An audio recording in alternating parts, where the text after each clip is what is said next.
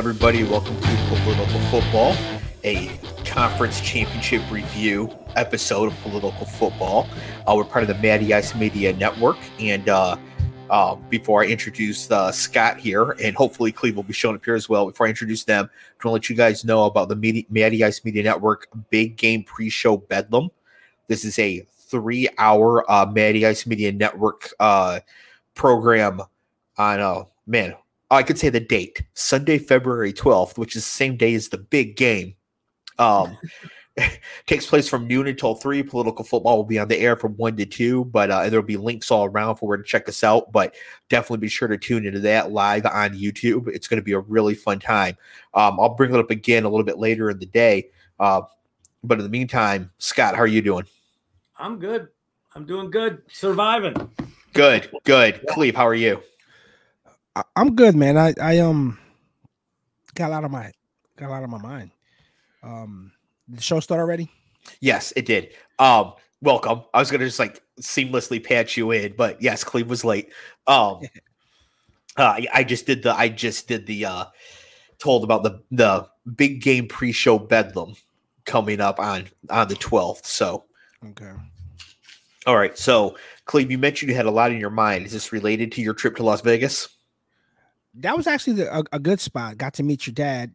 Don's great, man. He's great guy. Like he's like he's not my my other dad. He's my, he's my dad. That, that You- you like- good- it's a good time. It's a Yeah. very good time. Yeah, you liked uh you liked Don. Yeah, can you see why I'm a diehard Lions fan? I had him telling me to be a Lions fan, so there's that. Very convincing. very, very, very good. He's ve- very good guy. We had uh we had lunch about about two two and a half hours. Just talked all kinds of stuff, music, football. I'm, I'm probably gonna get him on the manual, uh, just to just shoot this shit with him. But it, it was great. Um, when I said referring, because I have been out of the loop on a lot of current events, Mhm, mhm, mainly because. I, I just got tired of hearing about January 6th, and not that it's not important, but and also Trump. I mean, we're two years from the election, so got tired. So I kind of tuned out, and then the story came up with these cops beating this this this young black guy to death, and I want to just. I mean, I was out of the loop. I didn't know anything about it. Like I don't know where I was under a rock or what. Um, but to those five pieces of elite pieces of shit, fuck you. To the parents that birthed these pieces of shit, fuck you. To anyone that calls them a friend, fuck you. It's about human decency, about treating another human being with some level of, of respect. And that was over that. I don't think I've ever seen anything other than, other than the Rodney King beating. I don't think I've ever seen anything that heinous on another human being on camera where you thought you were going to get away with that with your with your issued police, police issued body cam going and you're obstructing your view saying he, you're resisting and the guy's handcuffed already. Right. like it it's it's jarring bro. It's scary. It's frightening you know but it's the world we live in man. Yeah, I was seeing that um before they released the video, like all kinds of officials were like prepping everybody for it. Um uh I think Merrick Garland said like it was gonna be terrible. Scott, I know you saw some of those. What were some of the things that people were saying like to prep the public for what they were about to see? Well, it was um like you said, uh, Merrick Garland uh, made comments, Christopher Wray made comments, and it just seemed that uh it's frustrating. Um I'm sure nobody gives a shit what I think, but but like um I, I mean, you know, the privilege white privilege is a very real thing. You saw it on January 6th. Mhm. Um, I mean, I think the only time the NRA has really been ever uh, ever come out as uh, you know against uh, people brandishing guns was when the Black Panthers took the Sacramento Capitol. That's I mean, like, so it's like, you know, people like me have to under. It's, I think what's lacking in in a lot of ways is empathy, right? So, um, I was it was jarring to see all these uh, very prominent people come out and sort of try to get people to take what they were going to see um, as calmly as possible. Yes. And it's like I'm sure that's very frustrating for those who are on the other end of that, being told they need to calm down. Like, like Yeah. You ever tell your wives to or your girlfriend to Oh, calm yeah. down? Like, yeah is it like Uh, no, you can tell because I'm still alive. it's like so so there's a there's so much of that, but you know, um, it makes me sad. The whole thing makes me sad that that you had five guys concocting a story after this whole thing went down, um, to get to basically make this go away, like like as if it didn't happen, which tells you this happens all the time. Oh yeah. Um, Yes. you know, uh, I struggle with it because I mean, I, you know, I, I, Dave, you and I have talked about this offline. Uh, It, it is, it's mind blowing that this can happen, uh, that that happened in the way it happened, and, um, for a you know- traffic stop. For a traffic stop. Like yeah, I mean, Approach the interesting car, 'cause I got get out of the over- car on a traffic stop. Yeah. And, uh, you know, who knows? That could be bullshit too. I mean, there isn't anything, Dave, you've said this for the longest time. And it's like, it, it really resonates at, at times when watching stuff like that. There isn't a single thing that those guys said that was truthful. It just, Right. like, nothing. Um, at some point in time, though, you know, I don't, I don't know how. I got pulled over two weeks ago for going like 20 over and I didn't feel threatened. you know, like um white privilege. Um I, I you know, I talk to my kids about this. Like they're they're white boys. Um any uh I don't know, you know. Anyone horror- listening from. New Jersey knows that you know how in Virginia, I don't know how it is in Michigan, you know, your license identification number is what what how many how many numbers and letters you guys would say? I know But Virginia's on the license short. plate, No, no, on on the actual license. It's like a very short number you guys have out here. In oh no, ours is ours is longer. Ours is like eight digits. eight. In New Jersey, it's 17. You wanna know what Oh my- mine's is? W O seven five six one three one triple zero seventeen forty two. You know why I know that? So many times I've been pulled over. That's why I know that number out of my. I, I know that number. If I didn't have my license on me and I got pulled over, I can give that light, give that number to someone, and they'll pull me up in the system. It's uh ten in Serious. Virginia. Yeah, seventeen in New Jersey. Yeah, I mean that's that is that is part of the thing here too is that you know we are used to the feelings of danger when when being pulled over, and I think that what's interesting here is that because all of the police, at least the initial ones there, um, were all black, Mhm. it almost like it, it makes it so that like it just really shows the problem with policing Yeah. right with the Yeah. institution of policing in the united states Yeah. right um you know it's not just like oh only white police officers will do this no police officers will do this right and you know that's the thing that is just so so disheartening here. And there's so many aspects of the story as well. One thing that i think people gloss over because it seems silly but it's not is that these officers work for something called the scorpion unit. Yeah, what exactly do you think is going to happen when you name a unit the scorpion unit? Yeah. like why don't you name it the doves and lilies unit you know what i mean? Like name it man. something like the scorpion you're just inviting like how many how many times have have we been out with friends or whatever and you know we're might you know we might be smack talking in a bar or whatever and then you get to a, a point where there's a line right? You think if i if i saw you two of you guys beating up someone or the three of us are beating up someone and we're all right dave scott he's had enough. At one point someone has to be like all right enough. Like what what are we doing right like, this is another human being like at, at what point he's a 140 pounds like, Yeah, but that, Yeah. I don't think they viewed him as a. hu- uh, That, it's Yeah. obvious No. they don't. They didn't view him as a human Ridiculous. being. That's, you know, Right. and, And I think 100 yards from his house where he fucking lives.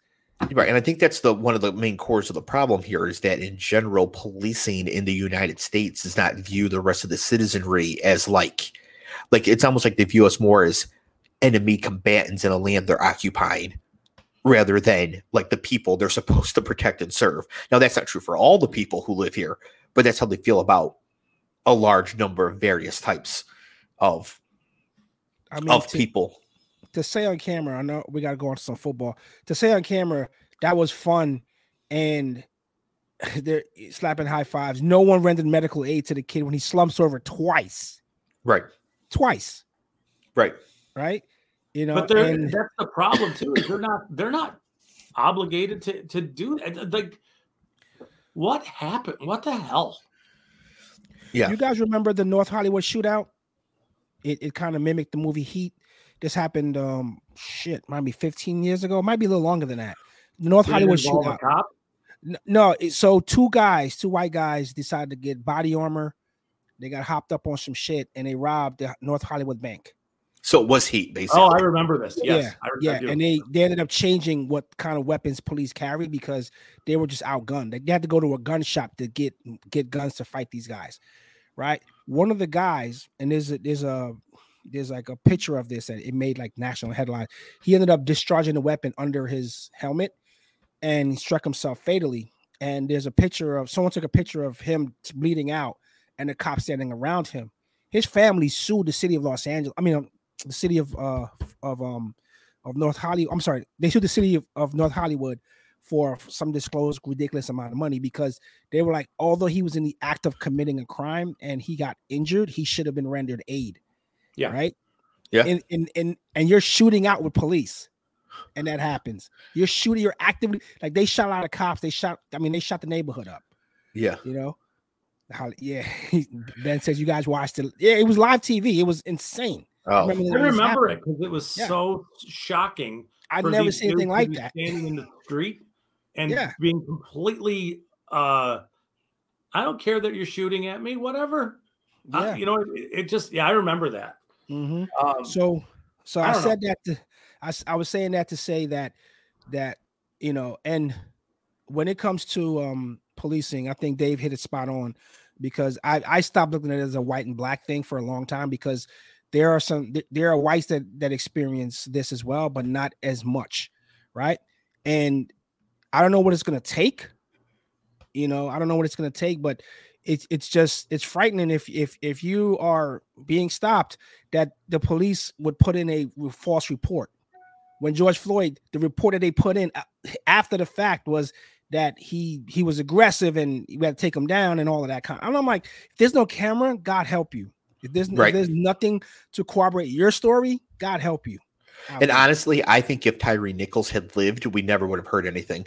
There might have been a lawsuit, a lawsuit, right? Yeah. A settlement, some suspensions for a while. Maybe a couple of them lose their jobs or something, but it wouldn't have become yeah. this. It was only because he passed. 140 pound guy sustaining a beating for that long. What do you think is going to happen? Yeah. what do you think is going to happen? And, and, then, and then historically, all, mm-hmm. what I mean, like historically, you know, think 25 years ago, there's no cameras like the way there are now. Yeah. How many people? How many people have died? Yeah. Uh, because or, they or, or got planted drugs on them or whatever and they're sitting in yeah. jail to this day. Yeah. Yeah. I, I, don't know how you segue from that, man, but I just had to get that on. Uh, well, let me see here. I don't believe what the police are telling me. Uh, how do I how can I transition this into I can't believe the 49ers had to play with no quarterbacks. Yeah, there's no really a uh, there's there's not really good a good way. Um but Cleve, I don't want to transition into a uh, football just quite yet. I do want to. I do want to hear more about the trip out to about out to Las Vegas because um, you did post some pictures on social with a couple interesting people. oh. so um, well, you guys knew. Well, Dave knew offline. I don't. I don't know if Scott Scott knew. So I um, our, our company had uh, two keynote speakers that um that know our, our owner very well, and uh, it was Brian Billick and the um uh former Atlanta's uh, uh, Atlanta Falcons coach, um, Mike. I can never can, can never because I called him Mike White. He's like, no, I'm, I'm not Mike White. That's your huh? No, yeah, his name is White Mike. No, it's uh. at least you didn't call him that. No, it's Mike Smith. Mike Smith.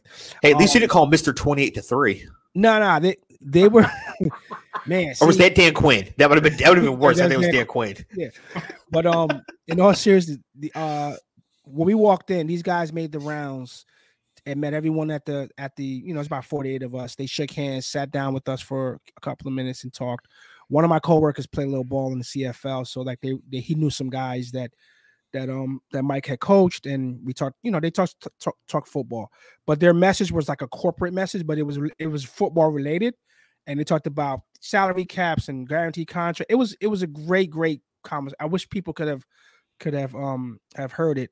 Uh, I got a cool picture online with it, Scott. I think I'll send I'll send you a copy of it. It's kind of cool. Like they're yeah. towering over me, but um, very very interesting. And I obviously also met the Don, and the Don Don was a good time, man. Don was a good time. And how how'd you enjoy the burgers at Bobby Flay? Well, I well I had the chicken sandwich, which was, okay. was, a little a little too salty for my taste, but it was actually good. Um, but the buttermilk fr- um buttermilk buttermilk um onion rings were really good that Don told me to get. So uh Don. He, he's uh he's exactly well he's better than advertised but he's exactly how I pictured him to be. Like anyone that puts eight packs of ketchup like pour it out on a tray yeah. to dip yeah. I'm like all right Don how many how many more ketchups you gonna open? He's just like give him a bottle. Him a fucking bottle or something. As many as it takes son what do you what do you want yeah, you got to sop it up there or whatever. But it's a good time, man. We we talked a lot. Um, we didn't talk about you, obviously, you know, but we talked about a lot and how he ended up out there, and it was mm-hmm. interesting. A friend of mine's joined us for lunch, so we had a good time. So definitely, if I'm out there again, I'm gonna see him, and when he comes out here, um, I, I would hope that I can get a chance to um to go dinner with him again. Yeah, and um, I mean that's uh that's great. I'm glad you guys were able to uh um to to get together and decided not to spend all your time talking shit about me. I, I appreciate that. um, uh, so you mentioned, you did mention though that you were on a bit of a heater while you're out there. Did you do any betting? Did you, you know? I didn't. I didn't bet any football because I had a funny feeling. I, I was going to bet 49ers, but I had a funny feeling something was going to happen. Either Nick Bosa gets hurt or uh, McCaffrey gets hurt. I didn't think of Purdy getting hurt, but then when it happened, I'm like, they were going to throw the kitchen sink at this kid He's yeah. facing, you know, he, and he's in hostile territory. Blitzes are going to be dialed up on his kid left and right, and I'm like, it was just a matter of time. And um, obviously, the injury uh, may actually change the trajectory of his career because he's got he's probably going to have Tommy um, Tommy John surgery. Like this is it's like a year out now. Yeah. So, so Trey Lance could sit a little easier, you know, and they're probably going to shop for Tom or or or Rodgers or whoever, but uh, it gives Trey Lance a, a, fighting chance to get back in that lineup again. So that's well, the big thing people are talking about today is Brady to San Francisco and Lance to Tennessee. Hmm. That's well, that'll be the same as that'll be the same as what they got now with with Malik, and you know Vrabel's not going for that. Lance is a much better prospect than Malik Willis. I, I think I think Vrabel's still not going to want a, a, guy um, who's going to run like that. Yeah, I that that confused me when I heard that, but um yeah, Ben's right. I'm not sure that it's so much that Vrabel wants Lance. I think it's more the the the GM um or the other other, you know, powers that be there, but um it's just inter- I find it that whole thing interests me from uh from this standpoint that Pur- Purdy played pretty well, but he didn't do anything you know, I mean, he just ran their offense. Mm-hmm. And if you run their, if you run that offense and you get the ball on time in the short areas to the players who, you know, what I mean, like you're, that's Tom Brady. And when you describe, the, you know, what you need to do that dink and dunk offense, that's Brady in a nutshell. But yeah, I still find it, you know, hard to believe that they would move Lance after giving up what they gave up for him. Um, after essentially a year. Like I think it's to get pieces. He hasn't been healthy. Yeah, right? he hasn't been healthy, and he hasn't. Um, well, the the sample size is still it's still you know it's still to be yeah. desired. Like what yeah. what what do we really have here? Right, but yeah. if you're a team, if you're a team that that needs a quarterback but did too well to be able to draft one of the top ones this year, trading a second and a fourth for Lance is a no brainer. The Jets should do it. The Giants should do it. Like you know, any one of those teams. And the Lions don't do it, I will punch my cat. don't. Allegedly, don't say that online. and that's not a euphemism. um, no, I don't. No, I'm kidding about the cat. But seriously, if that's all it takes is a second and a fourth, yeah, come on. Dave could be right, man. I mean, oh. Dave that's the perfect scenario because again, you you know the offense and and and to your point, Scott, if if Purdy could do that, imagine a Brady or Rodgers, Yeah. executing Yeah. with those guys, and that and that, that team is built to win now. Yeah. Or Fields. no. Mm, Yes. I, I- I don't think the Bears would part with him. I was on. I was on. No, the, no, no. on the- The 49ers passed on him when they took Lance. Oh, oh, oh, oh, yeah. Because I was on a plane with um some Bears fans, and you know we are talking football and stuff, and you know I asked them how they felt about Fields, and they were they were like, you know, they're buying in. Yeah, They're he's the only buying good in. player on the team. I bet Yeah, so. yeah, they're they're buying in. They're probably not buying in a Byron Pringle. Or Dave Um, Claypool for the pick 32. Oh my God. Yeah, that's awful. Uh, we'll be talking about that in the offseason with uh, how you should and shouldn't be using draft capital. So, yeah, so 49ers seven, the Eagles 31. The Eagles are favored by two and a half. So, needless to say, they covered uh, this spread. Um, official predictions going into the game, I had Philly 31 to 14. So, I was pretty close. Uh, Cleve had San Francisco 28 to 24. But of course, uh, we did not anticipate that the 49ers have to play with with no quarterbacks. Now, I think though that a couple things here. I think we can safely say that Kyle Shanahan is a really good coach. Yeah. Right. Yeah. The 49ers have now made their third NFC title game in four years. I, can I, Eight- can I- Yes. real quick. He he seemed completely unprepared in the beginning phases of that game. There is no way, no way, situational football wise, that you don't challenge that throw on fourth down. Period. No way. That's a game changing play. I don't know why they allowed DeVonta Smith to get up and for him to uh, display, hey, we need to snap the ball super fast on this one and not challenge it. I know they didn't get views or whatever, but just situationally, I don't care if you lose a timeout or a challenge on that first drive. It's fourth down. That's a huge play. Yeah, and I, I agree with you. Um, but I, I there's a couple counterpoints. One, the catch was awesome, so it should stand on the ground. That it's awesome, It wasn't a catch. but it was awesome. It was. whatever it was. um, no, I have a note here for that. Uh, Smith makes a 30 yard catch, fourth and three. Eagles rush to the line to get the next play. Got to throw the challenge flag there, especially in the first half. Right, you can lose a, a timeout in in the first half. Another thing too is that it was DeVonta Smith himself who was yelling at them to hurry up. Yeah. that's in poker we call that a tell. Throw the flag. Yeah. That's definitely what happened there. The Eagles went on to score a touchdown on that drive, and it was the very next series where Purdy got hurt. Yeah. Um, now Schefter says that Purdy suffered a torn uh ulterior cruciate ligament. So Cleve is the closest thing that we have to a doctor. Uh, you mentioned Tommy John surgery. Is that what this is? Is this the same problem that the pitchers have? Yeah, and if you're if you make a living throwing throwing anything for a living, you need that stuff. You need, I mean, at, at a high level of a of, an NFL athlete, you need that stuff. I mean, that's you know, you're, I mean, you're not throwing a football. I mean, you're not throwing a football at 80 miles an hour or 100 Yeah. miles an hour, but you still have to get it get it arc it downfield. So, uh, his his his arm. Um, I always thought about that. You know how they protect the knees of a quarterback? Yeah.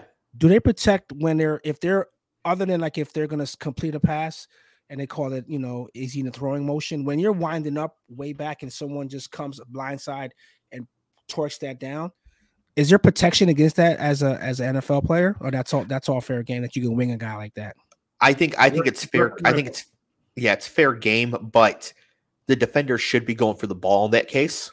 yeah And so it should just be sort of including on this one. Um uh Reddick was going Haason Reddick was going for the ball here, right? Mhm. He just couldn't get there quite enough. So he got Purdy on the arm instead, but he wasn't like Yeah. trying to hit him on the arm. He was trying to hit the ball. Mm-hmm. yeah I, I I couldn't they're imagine be- what that kind of pain and that's gonna to to get the to, to go after the arm if you can't get to the ball. I mean, it's it's just it's just what you do, you know, get the ball out of there. So yeah yeah Paul I agree Yeah, Paul, Paul says Paul says that uh Tommy John surgery isn't career ending. Um, but A but he, so you might be okay, but losing an entire year. Now I saw six months. I think the recovery time is a little different for football for quarterbacks than it is for baseball players Yeah. because there's Okay, not think quite so as much too. torque on the elbow. Um, so yeah, but I mean, you're still talking about, you know, Significant time missed. I mean, you're gonna miss long- yeah, camp. you're talking about a lot of time. Yeah, you're gonna miss camp. Uh, a guy who was behind anyway. I don't. We're in agreement here, Scott. You just missed the show last week. We're in agreement. Yeah. I'm a Purdy guy, so I it sucks to see this happen to him. But I think he's put enough of a sample size to say that he that he is a a a a ball player who's coachable and who can do what needs to be done as far as like he's not going to get creative and go rogue on you and make a ton Yeah. of mistakes. He's just going to here's the game plan, execute it for me. Yes, congratulations to Brock Purdy. He will make $57 million over the next 14 years backing up around around the league, most likely. Yeah. He, yeah, know. he'll be a nice. Yeah. I mean, he's a nice player to have because you know that you can, you know that you can run an offense with him. Yeah. Yeah. It's just, But he got a ton of, he's got a ton of luck. yeah, Um, in the last little while, I mean, he has, he has made some bad choices. He, uh, It's expected. He, he's still a rookie. yeah, whether yeah, he got picked first or sure. last, he's still a rookie. So so he gets a for me at least, speaking not for you guys, speaking for me, he gets a pass because again, you know, like to to not have a horrendous year because we've seen guy Zach Zach, we've seen guys have. I'm like, holy shit, like Yeah. Do you know how to hold a football? Yeah. No, I mean he, he deserves a ton of credit. He, you know, as the last pick in the draft, he obviously can play. It's just I he's limited. He's I agree with that, Paul. I 100% agree with that. yeah. Paul says that Purdy and Mitchell will be the two best backups in the league for for 15 years. Um, yeah, I mean, I think that's exactly what he's destined for, which means that he has played, you know, better than than anybody expected for him. He's also in the best possible scenario to to come in and do Mhm. something. Like honestly, as long as you aren't garbage, you could probably have some some amount of success on on San Francisco right now. I mean, the defense is great. The players around you are fantastic. I mean, if Gino can get this many years in the league, come on. Yeah, so you know, I don't. And Cleve, you say I'm a Purdy guy. Well, I'm a Purdy guy too. But the thing is, is that like that's what seems like I'm a Mahomes guy, right? like there's there's there's there's levels. when I say that, is yeah, you're right. When we say that, we we say it two different ways.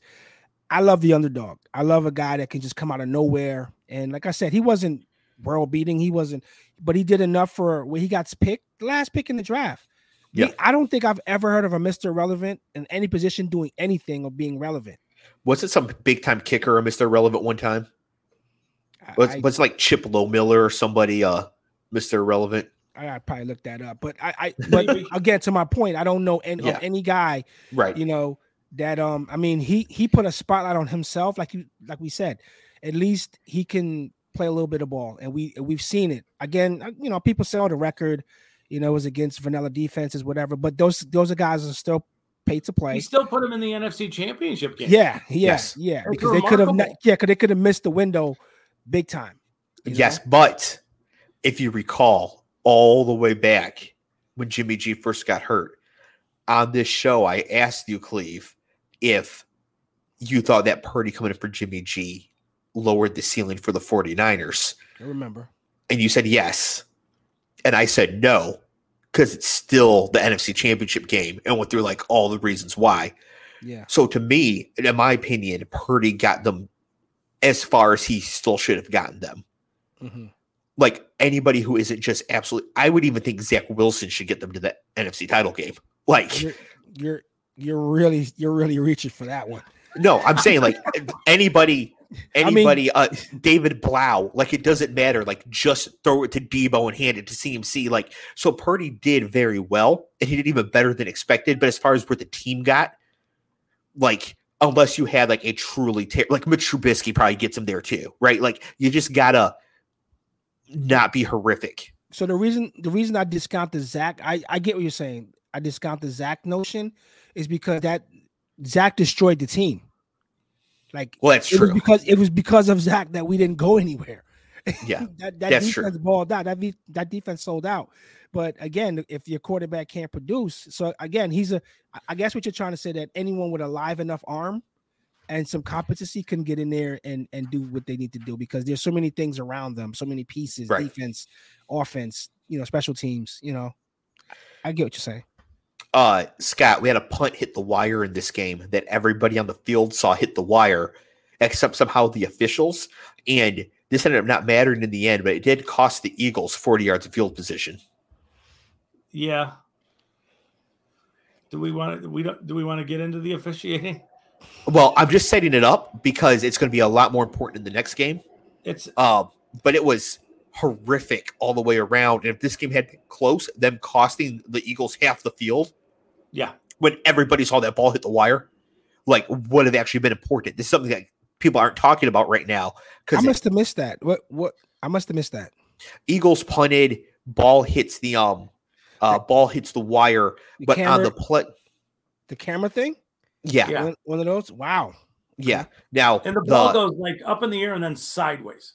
right, Ooh, so it, it, it pings off of it. yes, did. and then on top of that, the Eagles picked up a 15 yard penalty on the play. Right. Ooh. So you get a shanked punt with a 15 yard penalty on top of it. But since it hit the wire, the whole play should be a do over because the foul was not a personal foul. So it doesn't count either. So they just get to punt it again. Is right. that in the rule book, or you, are you are you Yeah. advocating for that to be? No, that's book? exact. That is the rule. No, that's that's what they said. Yeah, yeah. Oh, yeah. Okay. And so they go to review it and they can't they can't conclusively determine that the ball hit the wire. Whereas like Wait a minute. like, everybody knew this I ball hit the wire. I mean, they they're watching video of this. Yeah. They, they and trying to find video. They and the most the most amazing thing too is that when the ball hits the wire, the entire Eagle sideline goes like this at once. So either that's perfectly orchestrated for when there's a shanked punt, or like clearly they all saw the ball hit the wire. I mean, they're there, like they saw it in real time. Right. Like, like, what the fuck? Right. Wow. Yeah, so the officiating is just going to keep coming up, and the NFL has a real officiating problem in that um Oh, they're all garbage. years, for years. Now well, they've there is some allowed this, they've allowed this thing to fester. Like they're Yeah. not employees of the NFL, and therefore it gives us all a reason to think something's fishy here. Yeah It doesn't, you know, something doesn't add up to all this. Um, you know, like there's so much money. Uh, the NFL, the NFL's created a problem with all the betting. They really have Yes. because now it appears that, you know, Things are uh, weird. In the next game, I got something for that.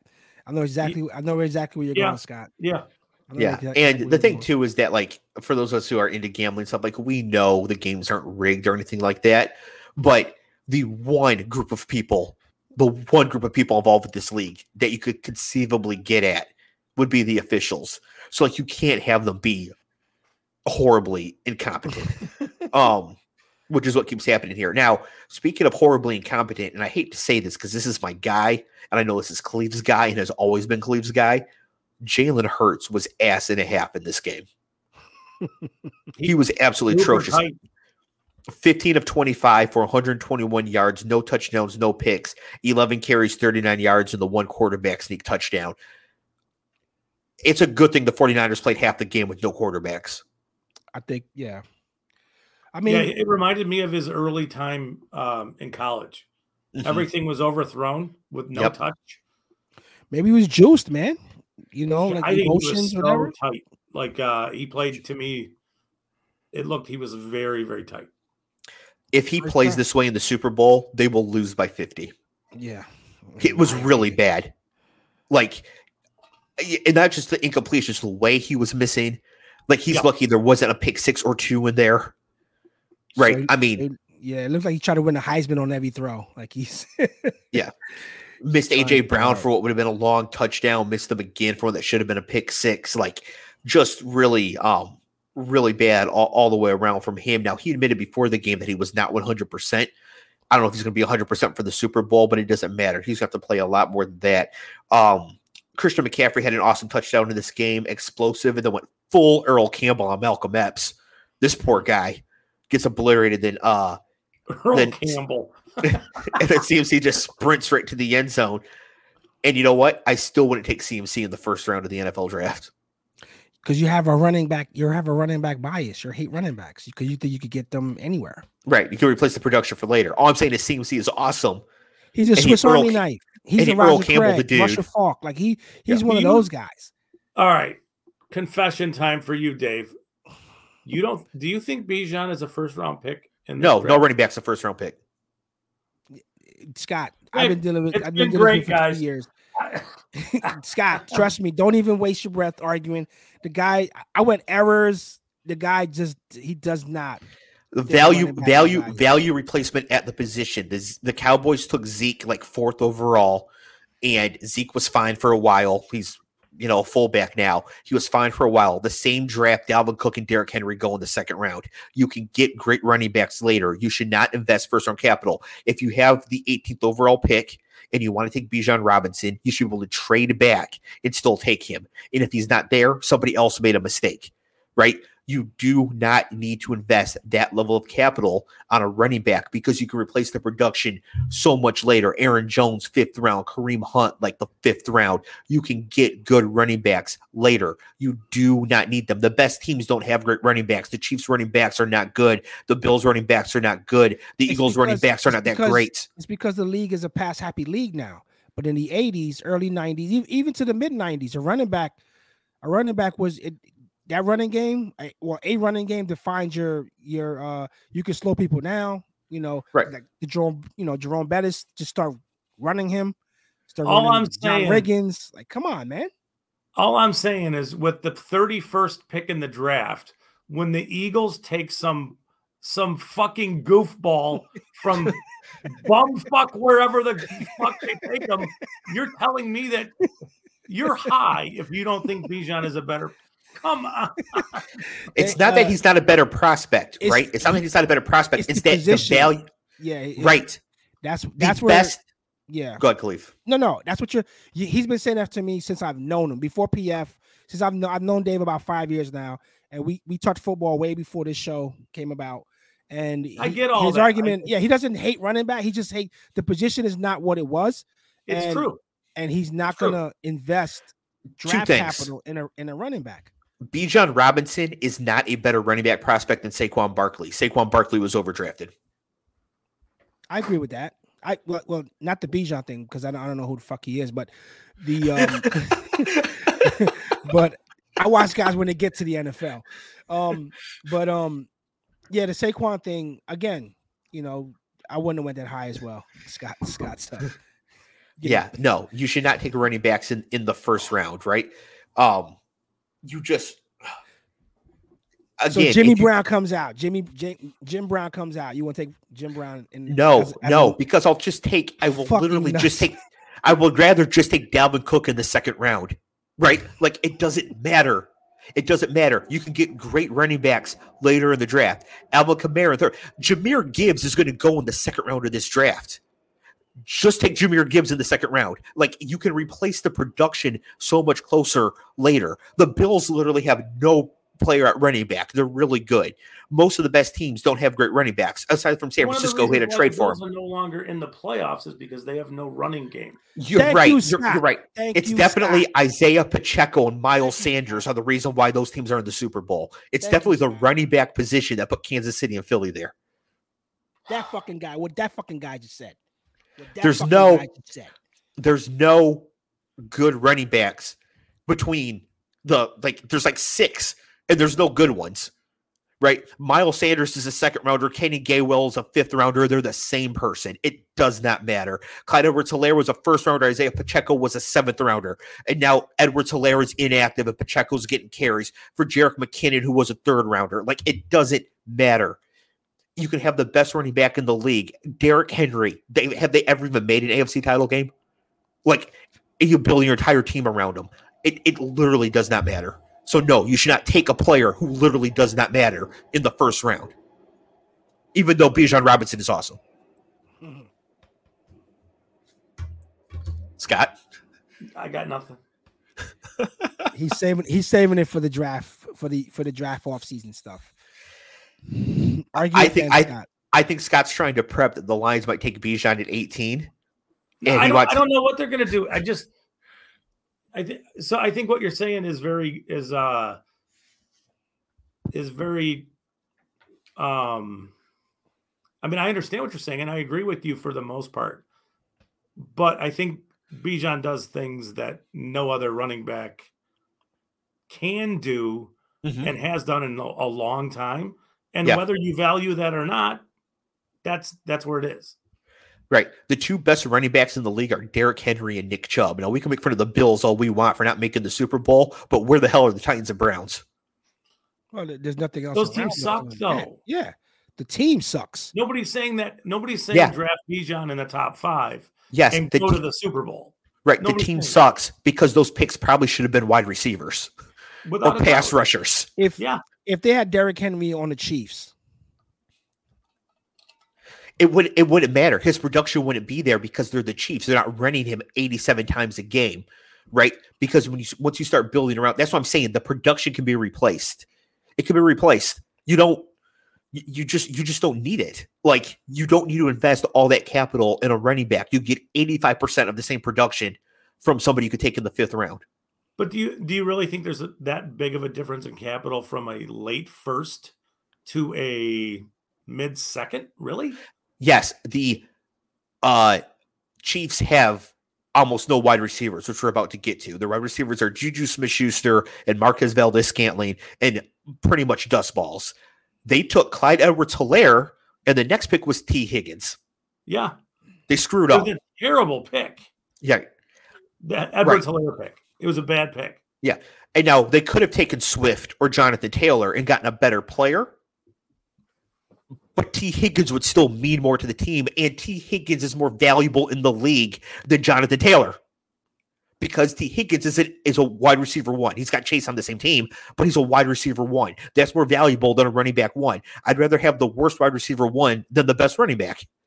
But let's we Hmm. to do this fair, we probably should go over the entire second round of that draft and not no offense, but not just cherry pick one player. I just picked the next person, Okay. right? Like, right, you don't draft five foot like nine corners with. Randy Moss on board, and you don't draft Clyde Edwards Helaire with Tee Higgins on board. You should not actually draft a running back while there's still viable wide receiver prospects because there will be viable running back prospects in the sixth round. That's true, but in this particular draft, there are very few viable wide receiver prospects. There just are. This is a weird draft. This is a very weird draft. It. Bijan Robinson should not go before Zay Flowers. Okay, where are we at on our bets?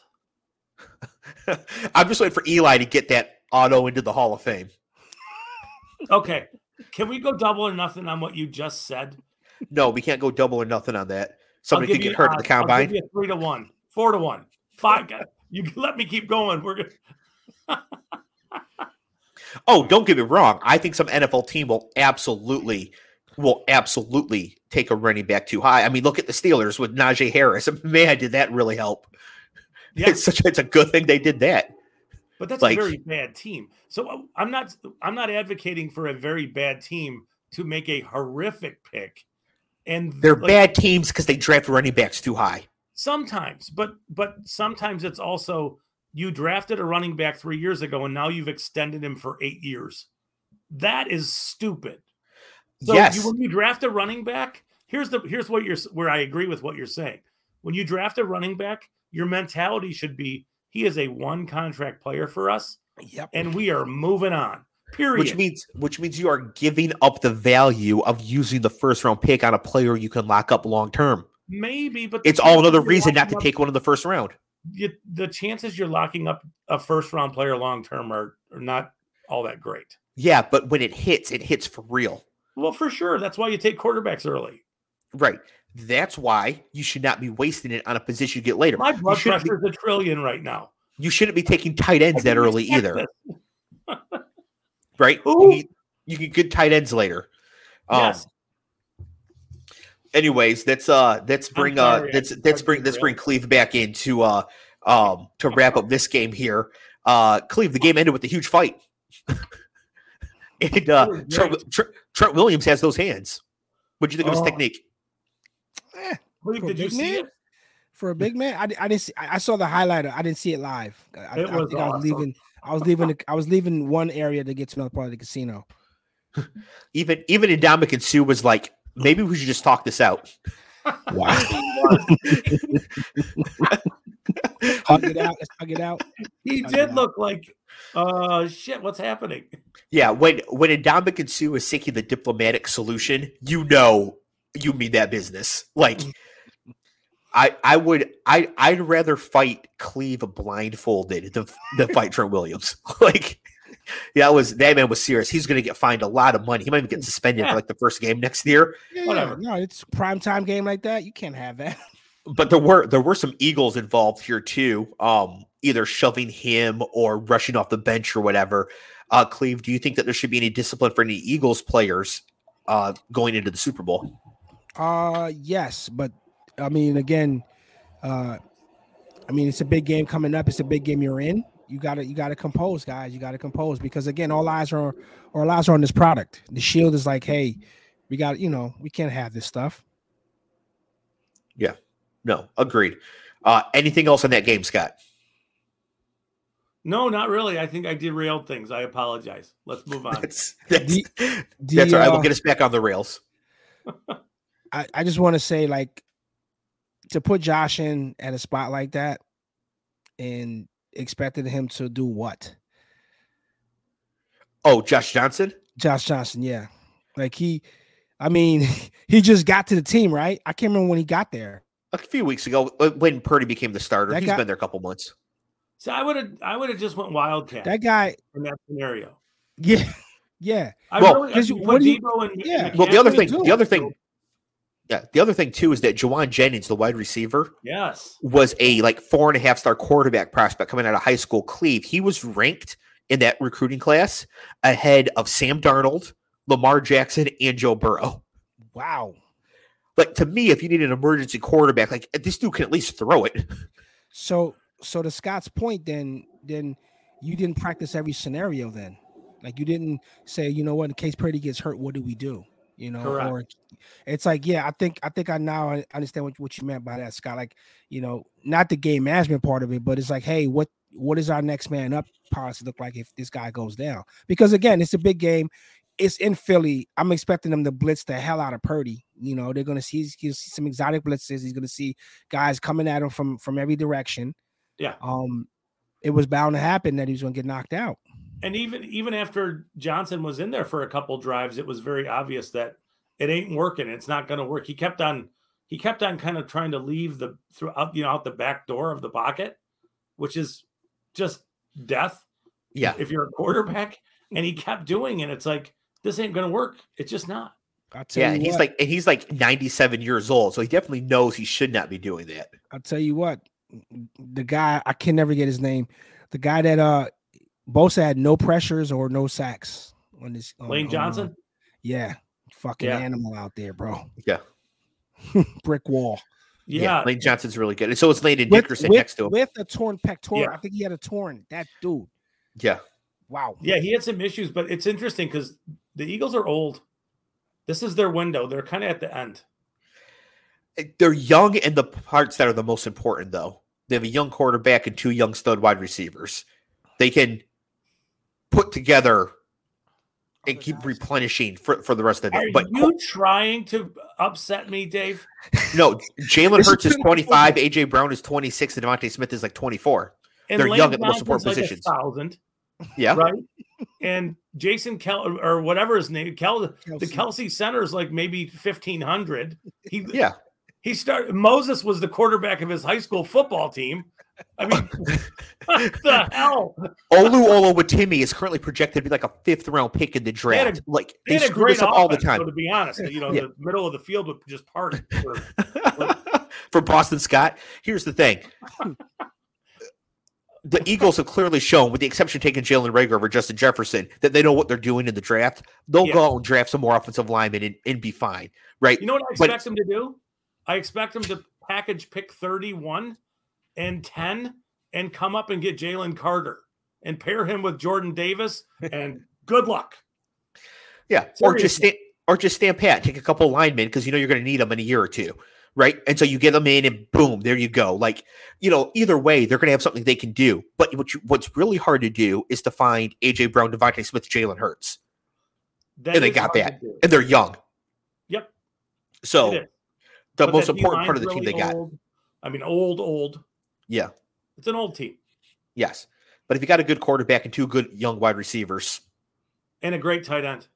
Yes, you got a core. You got the core of your team that you need right there. Okay, moving on to the next game, Sorry. Scott.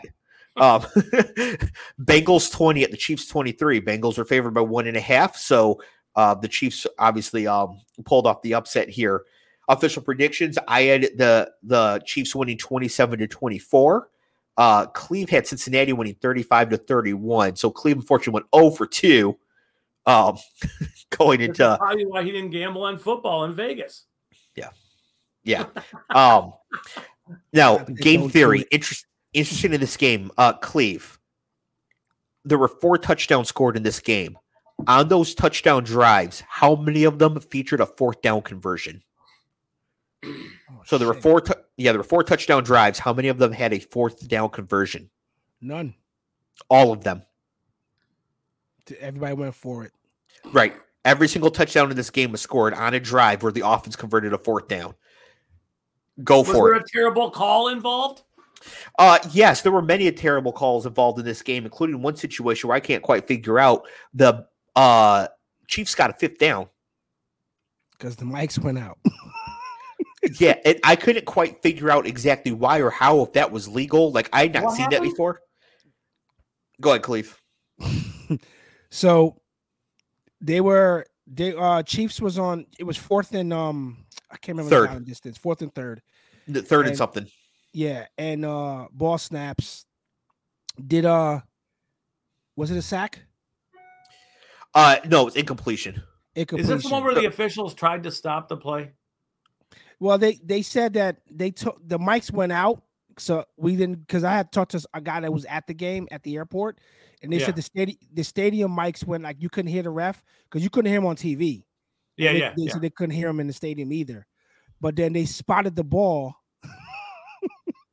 Like a foot different, right? Yeah, yeah. Okay, I know what And I'm you're like, talking. I'm like, yeah. I'm like, is this a glitch in the matrix? Like, what happened? Like, did Mm. something just glitch? Because I'm like, how how was that a conversion? It was just fourth and like fourth and four or fourth and three or whatever it was, and then the ball gets advanced. That's why I thought it was a sack. I was like, what happened? So Yeah. on that play, um, the officials are trying to. So the, the official came in and, and screwed it up. He said when he placed the ball, he said the words uh, "start the clock" on my signal, but it was a dead ball. So the, the so it wasn't supposed. The clock was not supposed to start. So official a mile away comes running in and try to stop the play from happening, but the official at the bottom of the screen was doing the same thing. So the play was stopped before it started. Nobody knew. And Kansas City snapped the ball, incomplete pass. They gave him the down over again and then called, was it Eli Apple Yes, of course. for holding? And it was just, it just feels like that's so like shitty. it's but they did try to stop the play. They It did. feels like just it's rigged. hear. Some, it feels like it's rigged sometime. I don't, I don't, I don't quite. And I got, I'm not advocating that. I'm just saying. I'm like, what the fuck? No, it So- definitely feels fishy. Yeah, so here's so again for any listeners who might not know this, this is why uh, professional sports in North America aren't rigged. The amount of money that the players and coaching staff and all that make would mean that the amount of money they would need to be bribed in order to try to pull something funny like this would be so high that in order to get enough money down to bet to win to make it worth it is literally impossible. Right? Well, So that's think it. about, think about like how you would. All right, so if you want to rig a game for a team to win by four points, how in the hell do you do that?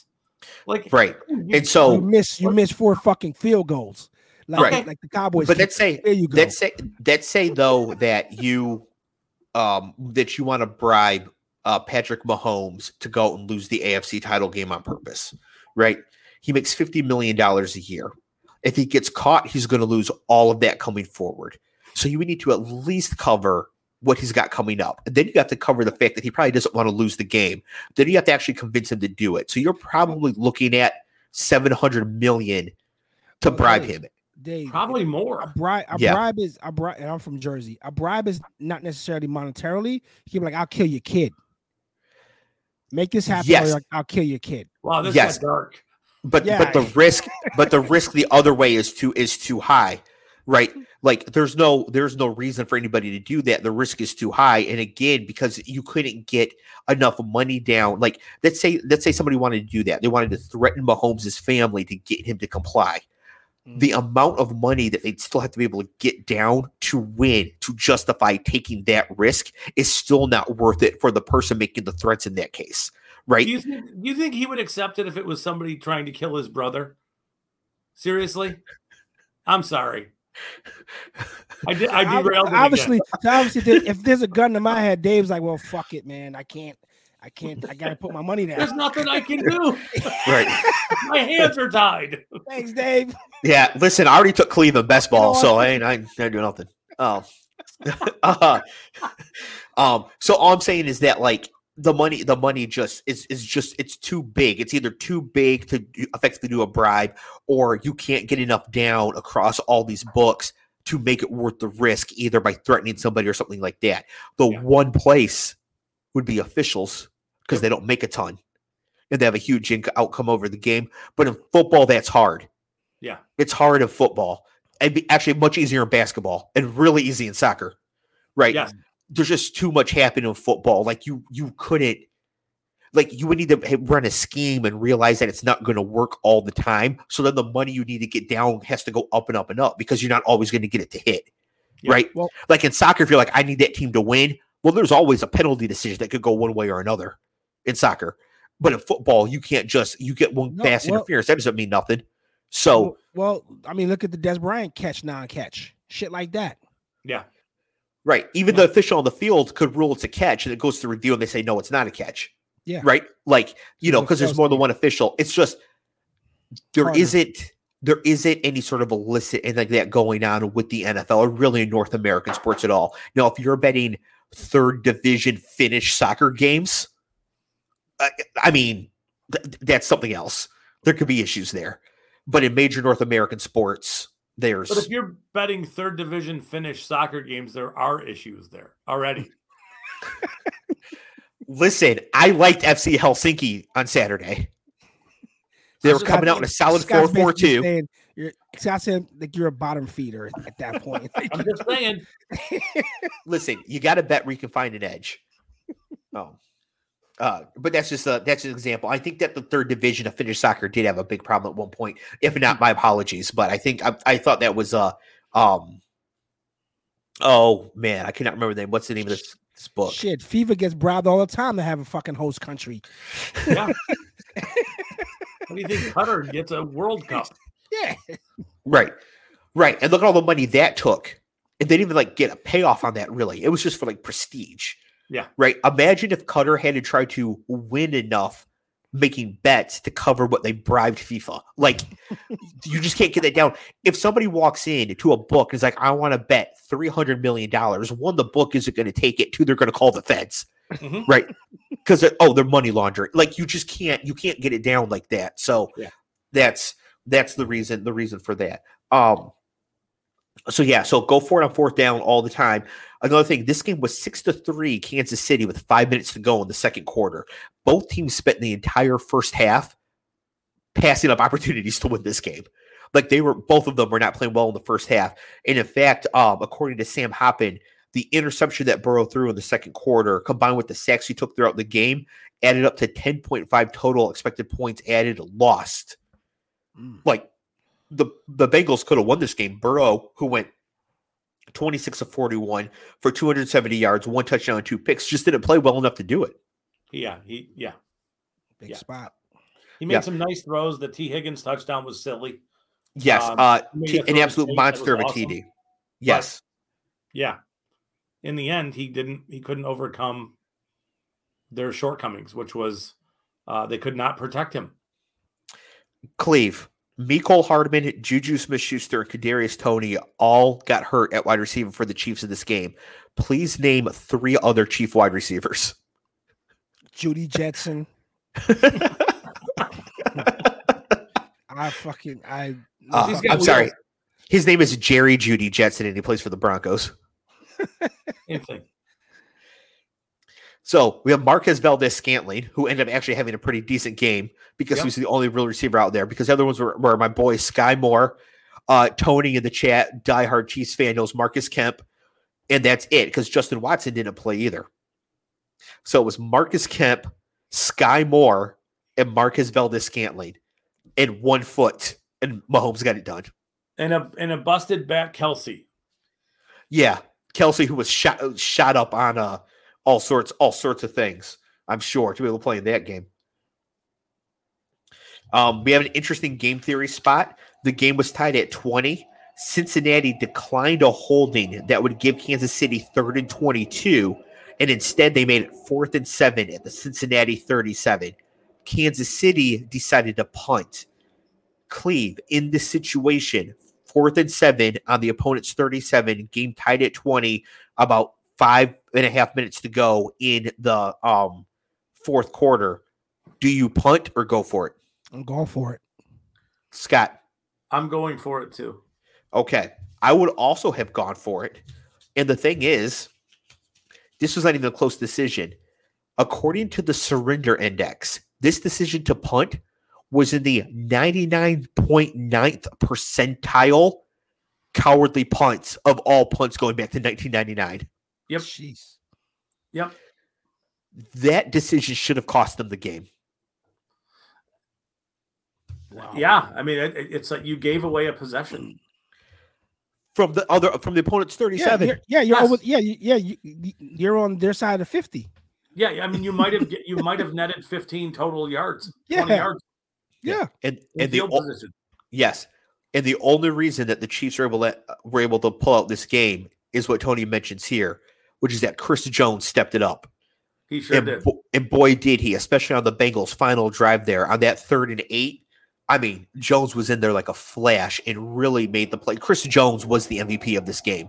Like he was the man of the match. He was by far the most dominant, most important person on the field, especially when it counted the most. And he's the one that was able to force the punt to get the ball back for Kansas City. And we know what happened there when Kansas City got the ball back. Skyy Moore got a 25 yard punt return, aided by at least one and probably two blatant blocks in the back at the point of attack. Can we go back, just rewind just a yes. touch and talk about the intentional grounding call that I wanted to murder somebody over? Okay, I actually thought it was a good call. Oh boy, here we go. You did not. Are, okay, is your argument that that P, that P. Ryan was close enough? I did not like that they when they described the penalty that they said that there was no one in the area, mm-hmm. and I thought he's five yards away from where the ball hit the ground. Yes. And I've seen quarterbacks multiple times every week uh, do this where they run that middle screen and it's just not there right away.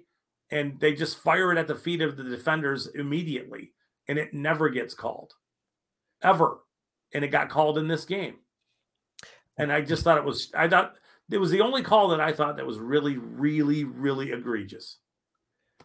Now, I didn't think it was that egregious because this wasn't a screen pass on this play. And so what happened is that Burrow did spike the ball, landed about five yards away from Samaje Perine, who's an eligible receiver. Yes. And that distance is usually good enough. But it was clear from the play that Burrow had no, like, like I don't think Burrow even knew Perine was there. Now, that's subjective and so I can understand why, like, well, Perine is kind of close enough, and maybe it does just need to be a if somebody is that close to it, then it doesn't matter what the situation is. But just watching the play, it was like he threw the ball away to avoid a sack.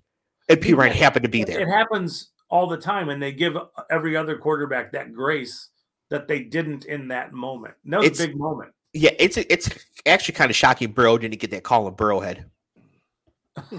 That's true. um, Cleve, do you think intentional grounding should never be intentional grounding if there's a receiver somewhere in the area, or if it's clear the quarterback is just desperately he, throwing the ball away, is it intentional grounding? It's one of the it's one of those plays, um, one of those calls I never, I I don't fully I never fully understood it because I used to think it was like you're throwing in the direction of someone who may have turned around to to, to receive it, or mm-hmm. you're throwing it at someone. But when you, to me, I, I always thought of it as like you you throw it down, you know, like maybe two, three yards in front of you because no one's open. So I never quite understood how they how they quirk up attentional grounding in the direction of Meaning, to Scott's point, there's a guy in the in the vicinity of the ball, whether two yards, three yards, six yards. Like he, you know, it's it's a not not a catchable ball, but I'm throwing it to a target, a moving target. Yeah. I don't. Yeah, I don't the way the officials announced it and described it was uh, almost like they didn't see that he was there either. True. It That's was like- that is true. Yeah. He's right there. Yeah. Yeah, that's It was that's what I'm saying. Like, yeah, am I so am I throwing in the direction of where someone was gonna be? Because I could argue, hey, he was supposed to hitch and go out on this route on the post, or he didn't realize he was going upfield and I just threw it to the spot he was supposed to be. How was Yes. intentional grounding? Yeah. Uh, either way, Chris Jones again forces the intentional grounding. So, you know, so he he defeated that play whether it was grounding um grounding or not. And the Bengals did convert on the third and 16. That was a result of the grounding. So I guess there's a bit of a ball don't lie there. They were able to Yeah. Convert on the next play. And then it was that series of down where Jones got the huge sack on third down and ended the drive. So punt, Skyy Moore, 25 yard return, at least one block in the back. The Chiefs should have had the ball at the five yard line after the penalty or whatever, the eight yard line. Instead, they have the ball at like the the uh, 45 or so, a little past the Kelsey, not too much. Then on third and four, Patrick Mahomes makes a play that we will be talking about for a very long time on one leg, breaks the pocket, scrambles for the sideline, gets the first down, gets out of bounds in order to And- stop the clock, And at sells about- it. And Yes, sells, at about- and sells at it. about at about uh, the 45 yard line, and then gets absolutely cleaned up by Joseph Ossai. no, I he got pushed. He got Yeah. He got pushed. Two yards out of bounds. Yeah, no, no, I'm not. No, it, it was boneheaded play, and I, I got some thoughts about it, right? Because I'm not gonna I'm not gonna bury the kid for trying to make a play, and he tried to do everything in his power to negate the the uh the yardage that was going to be gained from it. But I mean, you you got to know in that spot. I mean, he's a he's an inexperienced player because any vet that makes that play, I'm burying them. But you don't hit Patty Mahomes, the, the face of the league, or one of the faces of the league. Like it's like a Jordan call. Like you touch this kid, it's gonna be a call against you. But when you watch the play, they're clearly out of bounds. But he he didn't lunge at him. He didn't like strike him. He pushed him. But then Patty Mahomes lays on the ground, goes you know goes like almost limped, and then the guy behind Patty Mahomes falls down. So it looks more violent than it, than it is. I mean, Oh, who am I to say? yellow. Yeah, he got. Yeah. I mean, those that being on the sideline is hazardous, bro. Like Oh that yeah. kid's probably hurt. He's probably hurt. But again, in that spot, he's clearly out of bounds. Don't touch him or chest up. You know, like just chest up. Don't don't don't engage. Yeah. But he pushes him. But yeah, he you're two yards out of bounds. Yeah, he was at way point. out of. Yeah, Nathan Peterman gets this call. I mean, he was out of bounds. So don't do you guys feel like Ossai thought I need to get to the corner I think and so. prevent him from getting to the sideline and then stop his forward momentum, Momentum, yes. so the clock ste- keeps running? Because yes, that's what I, think he was trying to do. Yes, And I mean, Mahomes pulled off the sneaky quicks. yeah. Yes. No, I mean, when he needed there it, when he needed it. He probably, it probably took everything he had to muster up that run. Yeah. Like I'm Yeah. just gonna have to gut this pain. This this is this is gonna hurt me like crazy. Yeah, I don't think I don't think Ossai committed an unsportsmanlike conduct No, penalty. no, I don't it think he was out there trying to hurt Patrick Mahomes. No, Correct. no. Mahomes did have two feet in the white though. I mean, he was Yeah. out No, of no, bounds. yeah, he was out of bounds. Yeah, and and Yeah. and and that was my point. I'm glad you said that. It wasn't to me. It wasn't a malicious hit. no, we watched enough '80s football to see guys get cleaned up to the Gatorade table. Like you know, like, we've seen we, we've seen no, and and those hits were legal. So yeah, Mhm. I I um I knew he felt like dog shit watching the kid's body language, and it, it didn't help that his teammate in the in, in the heat of the moment in the hallway come at Yeah. him. You know, everyone everyone at that level made make mistakes and have made mistakes and have cost something. It's just the moment that it happened. You know, how about the Yeah. team play fucking better? That that that the game is not that close. How about you protect Exactly. your quarterback? Go yell at the fucking offensive line who didn't protect Burrow to make enough plays. You know, if you if you're gonna yell at people, go yell at every fucking body. You know, so I'm not gonna bury the kid. I, I felt that he, you know, it was a big spot, but I, I I agree with Scott. I think his intention was to just I gotta make a stop here. But again, Dave, to your point, like you're in the whites or like yeah, you're you are not even on the field of play now. Like you're It wasn't even bang bang. Like it like- like it was no, he took late. he took a bad It was. angle. Took a bad angle. Took a bad. Yeah. But again, for me, in the moment, I'm going chest up, Yeah. hands hands away, and we're gonna collide that way. You know, don't push the guy out. You know, Yeah, yeah. it was uh it was not a good play. So uh 15 yard penalty gets the uh Chiefs in the field goal range. Butker kicks the field goal, game over. There's like three seconds left for some pitchy pitchy woo woo, but it didn't matter. The ball ended up in Trent Taylor's hand. It definitely who you want to uh I'd rather have Zeke playing center. So we got to talk No. about that. No no cha- no chances for the for the uh for the Bengals there at the end and Kansas City going to the Super Bowl. So Kansas City versus the Eagles, both one seeds make it after a while where like the one seeds were either not making it or only one of them was making it. Last year it was a three versus a four. So Mhm. um I think that the four teams that played this weekend were four of the five best teams in the league. I would include Buffalo in there as well. So whoever wins this little mini tournament here, I think is a very deserving champion Mhm. um you know they'll have they will have the best resume once it's over right Mhm. once the eagles or the chiefs add a win over the other in addition to what they've already done they'll Yeah. have the best claim for the title so i'm i'm happy with that um and of course we're going to preview the super bowl um uh during the big game pre-show bedlam Matty Ice Media. Um, all the shows are going to come together in uh, you know three hours, one show at a time, sort of discuss the game. So we'll be doing our our uh, our preview of the big game during during that event. Um, but any just quick initial thoughts, Scott, about this matchup? Um, it's interesting because Mahomes got this thing done with literally nobody. Uh, I mean, it's just amazing. It really. Are you calling it Marcus is- Kemp nobody? Yeah. Um, okay, like relatively speaking, nobody. Um, but it's Mahomes, and you know, uh, having said that, this the Philly's a different animal. So I just this is going to be a great Super Bowl. Uh, you know, I think that both teams have to put something together because both teams have some issues going on right now. Where do you want? I mean, Mahomes and the high ankle sprain and Hurts and and the injuries that he's got going on. You got to manage those things. You got to put him in a good position to be successful. So it's going to be really interesting to see the you know the tack that each team takes uh, as to how to attack the other team. So uh, we'll see. It's gonna. I, this is a this is going to be a great matchup. Cleve. I think I think with Mahomes having a good solid two weeks now to be off that foot, uh, should fare a little better because is he played exactly how I told you he was going to play last week.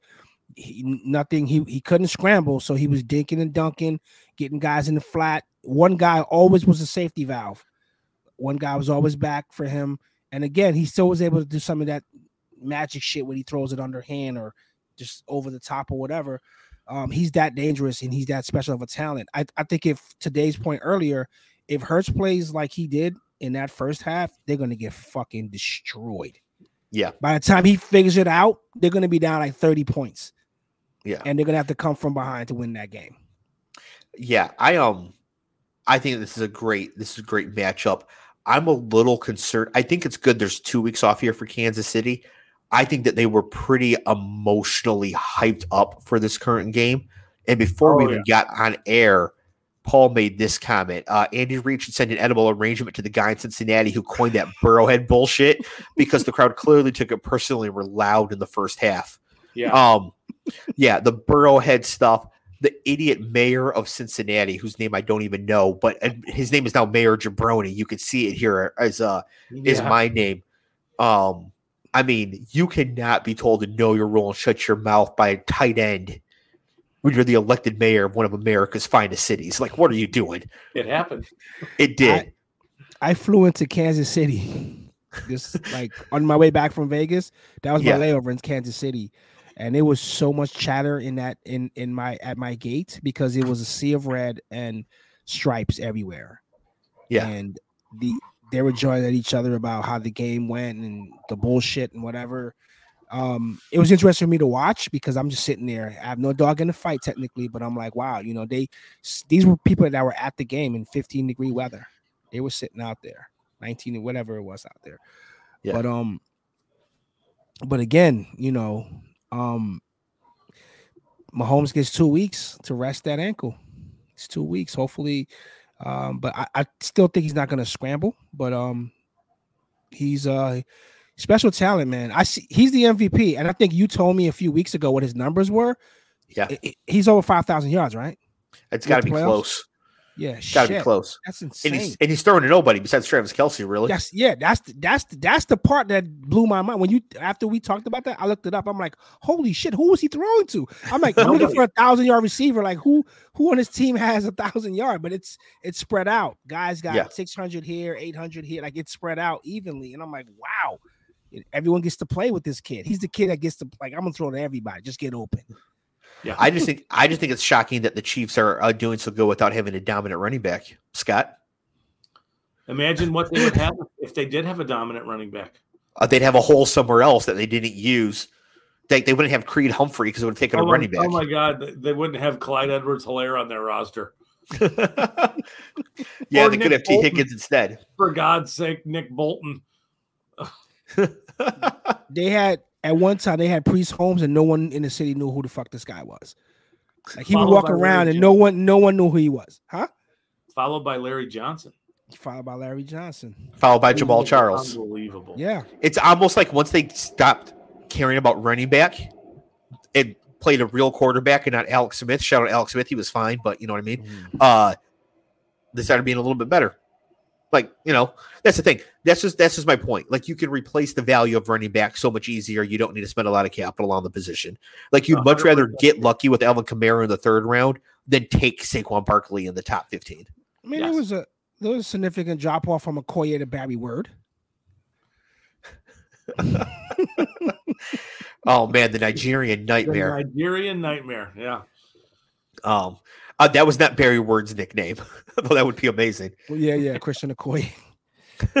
Barry Word was the, the, the other the, the other running. Back. He wasn't too bad. He's running back. no, I, no, he was. I'm a I'm, I'm a running as you as you could tell, Scott. I'm a running back aficionado. I love running Yeah, yeah, backs. yeah. To this day, I I, I think Jimmy But those Brown's the best running back. warriors back though. That uh, like in 30 years ago, you didn't play running back unless you were a total badass. Yeah, You just I, did. I but like I said, I, I used to like I used to like um chin strap on in your face football. You know, some of the '80s were some really fucked up hits, but Yeah. I- I- you know when the game is getting gritty, I mean these guys are in the, these guys are in the trenches, man. These guys are turning out yards. You know, Yeah. Barry, Barry.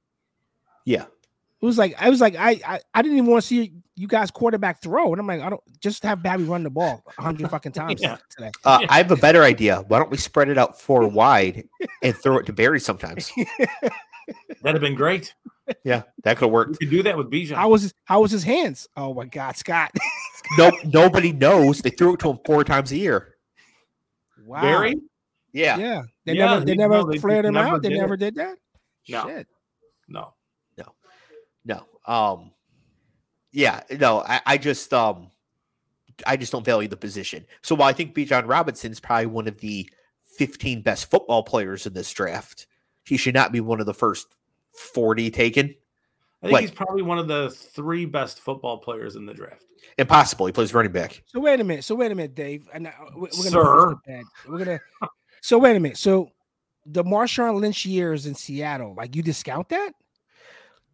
Couple things. Marshawn Lynch was not drafted by Seattle. Right. Well, well, we're talking running back. We're talking. Run, oh yeah. Well, Yes. okay. we- Yes, but we're also talking about when to draft them. But when he got drafted by Buffalo, It was a mistake, clearly, right? Because they either couldn't extend them or they didn't want to, or some such or another. And then he goes to uh um Seattle where he's where he's good. And again, he was one of the best one of the best running backs in the time for a couple years while while he was there, which is great. I'm not saying there are no good running backs, so they're not good relative to each other. They are. What I'm saying is that you can replace them a lot more easily, right? no. they- so so was Spiller before him or after in Buffalo? uh, uh after. After. So- but but him leaving Spiller, we never even fucking heard his name after that. Spiller. No, no. Yeah. But what I'm saying is that if if Marshawn Lynch had got hurt on that Seahawks team, whoever they brought in is going to do 70% by default of what Marshawn Lynch can do. Running back is about volume and opportunity, first and foremost, to equal production. There's only a few that are like crazy huge home run hitters, and you don't need to take them in the first round because they exist throughout the entire draft. Okay. Right. So That's to true. dispel your point, to dispel your point, look at look at the the Vikings, for instance, right? You got Justin Jefferson, and I don't know who the second guy is. Adam Right. Thielen. Adam Thielen. Okay, so if Justin is not getting his targets, right? Say he's hurt or whatever, whatever Yeah. it was. You think Thielen can give Justin Jefferson type fucking numbers, like Uh, with without target with with the same target share? You think he's going to be that fucking good? No, but I think that DeVonta Smith can do that for AJ Brown. Tee Higgins can do it for Ja'Marr Chase. I think that Tyreek Hill could do it for Travis Kelce and vice versa. And, and Tyreek Hill now for Waddle and Waddle for Hill. I think the goal is to have two really great wide receivers, two wide receiver ones on your team at once. And if you have that, you don't even need a great a great running back. You just need somebody Well- who's like got a little bit of vision, can hit the hole like Well, which you can find Not- anywhere. Not speaking for Scott here, and he could chime in if I'm on from the neighborhood with. So when when Scott and I look at, and again, when we're talking running backs, I'm not talking about handoff, get the ball, go. I'm talking about the, like what CMC is, where it's a hybrid now, where you are Yes. a pass catcher, you are a Swiss Army knife, you can Mhm. fucking block. You know what I'm saying? Like if you you could chip if you need to. So it's like if this Bijan kid can do that, then why is he not a a, a high draft pick? The because- reality is he's a he's a highly upgraded CMC. Wrong. No chance. No chance. No Hey, chance. It's Scott good May. hanging out with you guys. Have a good week, fellas. There- there's there's there's there's no way there's no Hold way to project beer. that Hold my beer, man. Chris- Chris- christian mccaffrey is the best running back in football to project bijan robinson to upgrade a version to project bijan to be the best running back in football which is not something that can be projected Even if you can project to be really good you can't project anybody to come and be the best whatever McCaffrey wasn't the first running back taken in his class. i know that's an argument in my favor right No, But even today, even today, Christian McCaffrey should not be taken in the first round. You should not use that capital on that position. Oh, The no Bo Panthers did. No OJ Simpson, no fucking Tony Dorsett, right? Right. Right. You don't use them like that anymore. Right. Well, yeah, I know that's yesteryear. These ye- these are yesteryear backs, but man, okay, interesting. His position's Right. not been. It's never changed, Scott. It's we we've had this dance a long time, and no. I mean, I- I, I- I understand I get his I I get it in by the position. Particular one, Yeah, but he's to me, there's outliers because CMC is not. He's not Zeke. Zeke is not him. CMC is also a receiver, damn near. So you had you get a fifth receiver in a quad package. Like you Yes. get, Yeah. you- yeah, you get Yeah. who Who are are- an extra layer with that. I mean, Who, who- I'd, I'd who are the for that. best? Who are the best dual threat running backs in the league? Christian McCaffrey, of course, and he was a first round pick. Who are Yep. the other ones? Uh, I Alvin mean, Kamara. Third yeah, round. yeah. Mm. Saquon? Um, Saquon's pretty good. He was a first round pick. Saquon was good. Saquon's good. Yeah, I would think Breece Hall fits this category, but he he only played for ten like seven games, so maybe it's too soon. I don't know. Sec- Um, second round pick. Yep. Yeah, but see that that's this is the thing. In the last five years, it's almost like Teams are catching on. Yeah. They it are is. catching on, but but not to the real special ones. And it sounds like you don't think Bijan's real special. It And doesn't matter if he's is. real special. You can replace what makes him real special production wise with Elijah Mitchell in the sixth round. It's the position, right? You can't have a running back that is Ja'Marr Chase because of the ability to replace the value in the production at the position. Breece Bijan- went down, and and our guy didn't do shit after that. Breece goes down, and we and and uh, Wilson struggling, but that running game was non-existent. Really, Zonovan Knight did not come in and have some good games for you guys. Some nobody undrafted free agent from North Carolina State. A No, no, I mean, had I a few mean, good to, what's that, Scott? he had a few good games. Yes, he did. He's not Breece Right. Hall. No, no, I'm not saying that he is, but you can win with Zonovan Knight. What you can't have happen is like not have a quarterback like the Jets had, or have an injury to Garrett Wilson. Right, that would be a lot worse than an See, injury what- to Breece Hall. what I'm trying to say, Dave, is that like Christian McCaffrey left the Panthers and they didn't do shit at running back right after that. And that's where The Scott Panthers- no, Scott no, D'Onta Fo- D'Onta Foreman ran for over a thousand yards coming in but this year. What, what Scott and I are saying is that there's special guys. There's there's you know the position. What you're saying is is is 100 percent right because we've seen that that that's actually that can't be disputed. But what I'm saying is that if you spot a special talent, you're saying that you're still not because the position is going to tell you I can get another guy two rounds from now that's going to give me same fucking output. Not only that, you can get the special guys later. The Cowboys really should have Jalen Ramsey and Derrick Henry. Like they really could have just done that, right? Like you can get the special running backs later. Nick Chubb, second round. Dalvin Cook, second round. You can get them later. They don't need to be the first one taken, right? Leonard Fournette is not special. Zeke Elliott is not special. Even in his best, he was not special. You have to remember with Nick Chubb, you have a severe knee injury that causes him to fall to round two. It doesn't matter. You can still get him there. Okay. You can still get good running backs later. You can still get running backs later. You can get Aaron Jones in the fifth round, right? You can get really good running backs later. D'Andre Swift, second round. Jamaal Williams, whatever that was. Like, you can get running backs everywhere. They're literally falling out of trees. You can find running backs wherever. The the Jets played Zonovan Knight and got like 600 yards and six out of them, right? The other positions, you can't do that. If Micah Parsons gets hurt, you cannot replace him that easily. So that's why you need to try to find Aaron Donald. You need to try to find those players at those positions. Running back is not in the position to do that. So no, you should not take a running back in the first round, even if you think it's going to be one of the special ones, right? You let somebody else make that mistake, and So then you, a capitalize on it. Flyer on uh, edge player six at the at the end of round three on a, on a five percent chance that he turns into a great player. Yes, because if he turns into a great player, he becomes irreplaceable, whereas all running backs are replaceable. That's So the entire point. Team- I mean, if that's the logic, then every team should be taking a, a quarterback early every year to replace their quarterback because if they hit a home run there, then you know. point, Scott. it- I Yeah, mean, it's like- there's no but that but that doesn't where- work. That doesn't work because of the money. If there was no salary cap, I would say yes, but there is. So like you can't just be having all these quarterbacks wrapped up under under whatever.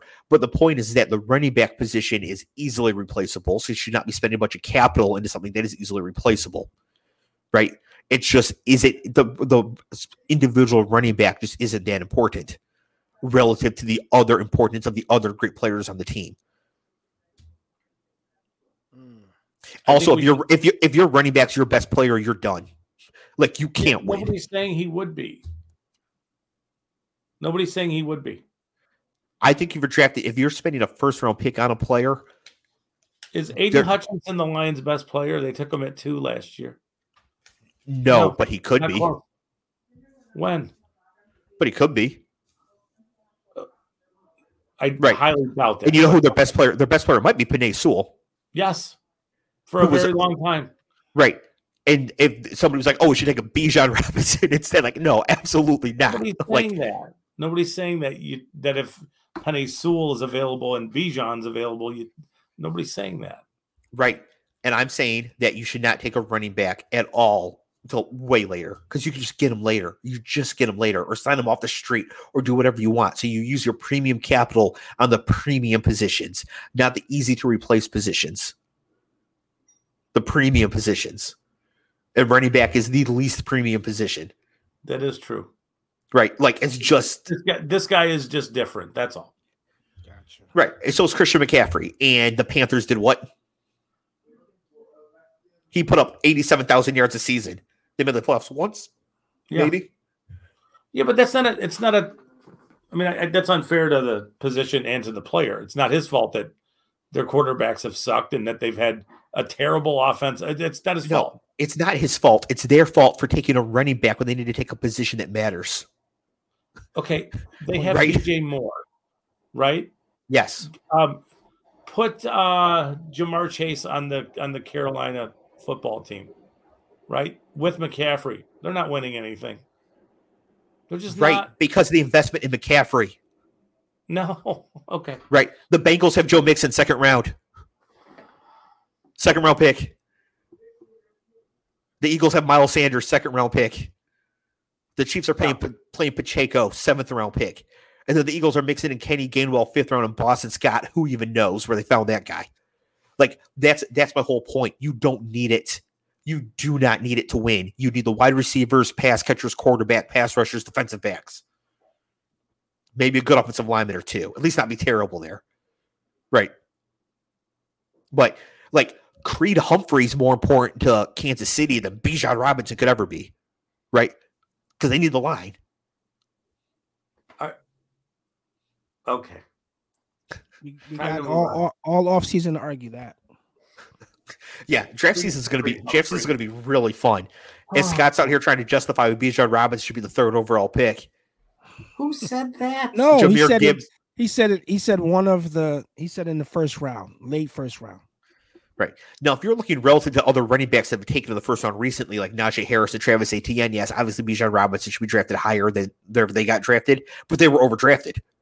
Right? Those are mistakes. So, yes, Bijan Robinson is a great running back prospect. Cleve, I cannot wait for you to see this kid's film. You're going to be very excited as a running back guy. Nobody should take him in the first round.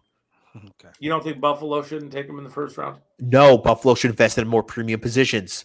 There Literally, their their wide receivers are 30 year old Stefon Diggs and Gabe Davis, who's a third wide receiver, like a number There three wide are receiver. No wide receivers in round one where they're going to be picking that they're going to pick there. You don't think Smith-Njigba will be there? I doubt it. Oh, the take safe flowers. All right, everybody, that's political football for uh, uh for this week, the uh, conference championship edition. Poor Cleve is like, I haven't watched this tape yet. I don't even know who these people are. I need to go break down. You're need to go break it. down this film. Um, thank you everybody for listening. Uh, hit the like button, subscribe, all that if you haven't already. Again, big game, uh, big game pre-show Bedlam Sunday the 12th, noon to three. We'll be on the air from one to two. MattyIceMedia.com. You can go to MattyIceMedia.com, find other great podcasts. The manual, uh, host hosted by Cleve, is on there. We also have merch. If you want some political football merch, it's available on on uh, on the website as well. And we will see everybody uh, next week. Peace Scott.